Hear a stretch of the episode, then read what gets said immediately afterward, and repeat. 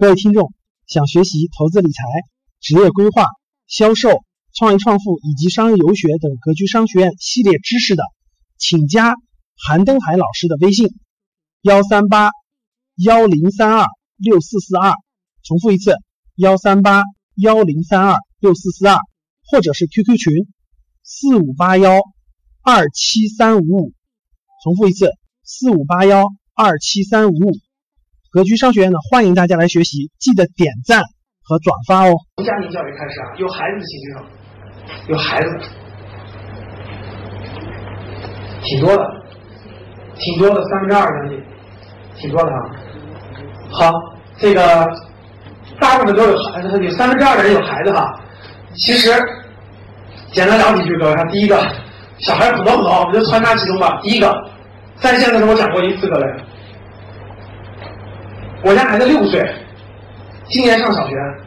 我家孩子六岁，今年上小学，不是说多好啊，反正现在基本上，你看我在里边讲课，我在里屋讲课，他在外头他能看一小时书，就他自己给他买的各种绘本啊，什么《植物大战僵尸》的各种什么成语故事啊，什么各种故事，他自己能看一个小时，就他自己能看一小时，就回来幼儿园回来做完作业，吃完饭。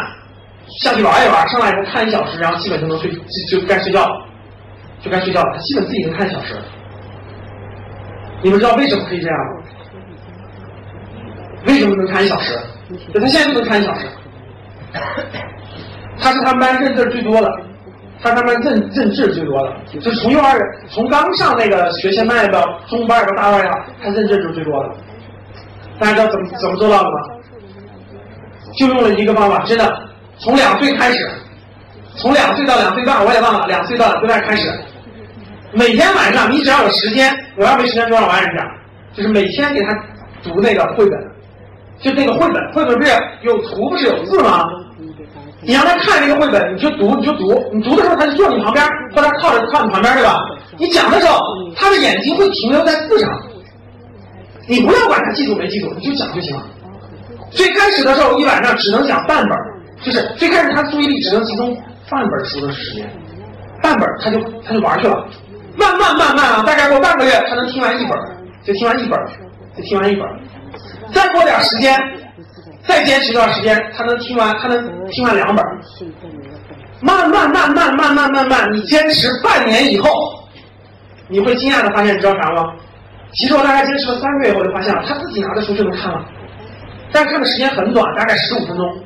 就他自己拿着绘本，他能看十五分钟，他自己看。哎，我说你认识那些字吗？然后不是测试吗？我就我就指着那个字，指着那个字过，他就都能读出来。你问他是什么意思，他不知道，他不知道那个字什么意思。但是你只要读过，他就会记住。小孩的记忆力非常好，非常好。我还有一个同学，我有个大学同学，他家跟我家情况一样，他就这样指着读，他就这样指读，你就不要跳字儿。说怎么写就怎么读，他全能记住，他全能记住。你经过大概半年多以后哈，他从每天晚上自己读十五分钟，到半小时，到一小时，现在一小时，就他可以读一小时，可以换三四本书，就他可以读了。第一个原因看，就从两岁半开始，我就带他读绘本，就每天大概读，短就短，坚持读，坚持读，坚持读，坚持读。过了半年以后，你不用管了，他自己就会了，而且他认识一千五百个字，他一千五百个汉字都认识。他就都认识，都认识你就不用管了，他自己会找自己的世界，他自己要买什么书，他自己就会看，他自己会看。一旦养成好的习惯，一旦养成好的习惯，特别好，就特别好，真的，他自己会看，他自己会看，他自己会找。我后来都在读什么来，你知道？跳的我都在读那个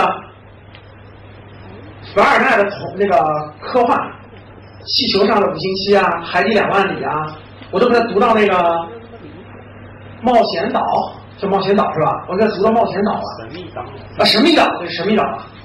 每天读到神秘岛，他就听，他就看着你的字，他就听，他就听，他会听，他会听。每天晚上读点，每天晚上读点，每天晚上读点。日积月累，他自己就他自己会沉浸在自己的状态当中，他会看。当他自己会看书的时候，日积月累，他就不一样，真的不一样。这是第一点。第二点，我说各位哈，把你的我家没有有线，当然没有，现在还没有和老人住在一起，和老人住在一起再说。老人看电视再说，现在我和老人住在一起，我家没有有线电视，没有，就一直没装过，就一直没装。是我家没有有线。北京那个歌华有线对吧？上海不知道叫啥，就没有有线。我有个机顶盒，就是那个互联网的那个类似于乐视那样的机顶盒，但是没有没有电视，就没电视，就晚上就不不创造看电视的机会，就真没有。我也不看，我家也不看。他们要看，他们就打开那个互联网电视找，反正找什么电视剧找什么看一看，不看。然后呢，那个那个那个把墙，就是整个我那种客厅哈，一一圈半，一圈半，有这儿客厅吧，有这儿客厅啊，就这堵墙和这堵墙，什么都什么都不要，必须做成书架，就必须做成书架，就是这堵墙和这堵墙都是书架，我就打我就打成书架，就从落地的书架。然后就看到这有合适就买，看到就买，看到就买，就是全是书，全是书，整个客厅里全是书。其实不是给别人看的，不是给别人看的，就是放在家里的，就是放在家里的，自己看。第一个有空自己看，晚上没电视，晚上没电视，反正没事干就只能看书。我在里屋讲课的时候，那他就在外头看书；我要不讲课的时候，我就在外头，我也在外头看书，我就给他读。哎，他自己看的时候，我就不打扰他了，我就在旁边读呀。整个客厅。就一一半圈全是那个书，书架书。各位记住啊，从小你就把你家营造成这个氛围，从小你就营造成这个氛围，那是不一样的，那绝对是不一样的，绝对不是为了考试，各位，绝对不是为了考试。给大家讲两个案例，第一个，这就是我的案例。我从小到大，我家就没有这种环境，不是我家书香门第出身，真不是普通工薪阶层。我家里就没有这个环境，真没有。有时候很想看看书，想想没有。你知道为什么你们晚上听课的时候，我净放的是电视剧的主题歌吗？大家知道为什么净放电视剧主题歌吗？因为从小没有音乐环境，所有的音乐细胞全部建立在看电视剧的开头和结尾。能听懂吗？就我所有的印象当中的。歌或音乐全是电视剧的开头和结尾。比如说我喜欢看《一天屠龙记》的，那就前头的一个，后面歌我印象最深刻，别的没有。因为从小到大家里没有那环境，就没有家里就没有放过什么古典音乐、什么音乐，真没有。所以我现在买了个智能音箱放家里，给他买智能音箱。那智能音箱就是京东上有卖的哈，我还是那个在我们第一期商海游学的时候发现的。然后那个智能音箱最开始买回去的时候，我家小孩都很害怕。他一看我跟他说话，他就走得远远的。他觉得这个东西怎么会有反应？真的就人工智能嘛？我说叮咚叮咚，他就说他滋儿，他那个光圈就变成蓝色的了。你我建议你们都买一个，就你们家里会给你们孩子不不同影响。它就是个圆的，我就说叮咚叮咚，它那光圈的，它本来是没有光圈的，只有一个红色的红色的灯。然后我跟他说叮咚叮咚，它唰就变成蓝色光圈了，它在反应。然后我说来一首来一首这个上海滩的主题曲。你说完了，他自己就反应了，他就会说《上海滩》主题曲，然后就开始放。或者说来一个赵老师讲的投资理财课，他马上就会说，呃，喜马拉雅第多少多少，家庭资产贵就啪就出来。就是我家小孩听到我跟他对话，他就躲，一躲他就跑，因为他觉得这个东西怎么有反应呢？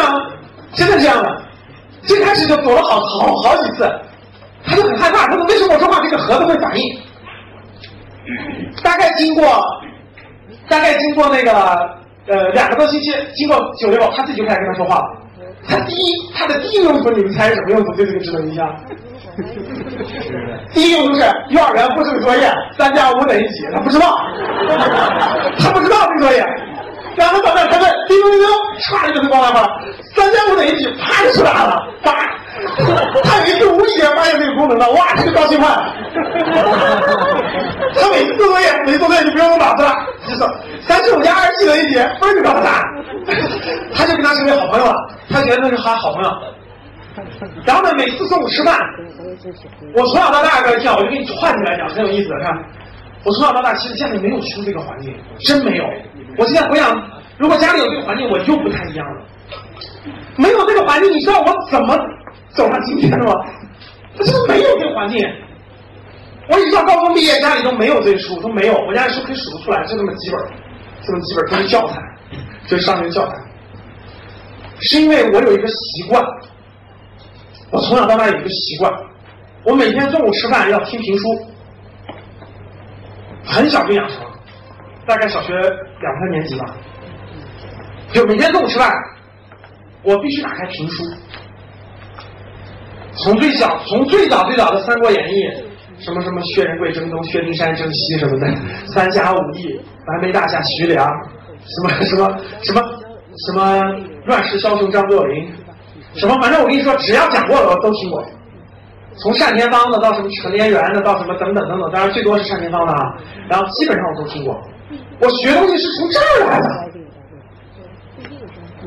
就每天中午都听，一直听到高三毕业，一直听到高中回去，就是每天中午我都是在家吃饭的，不住校。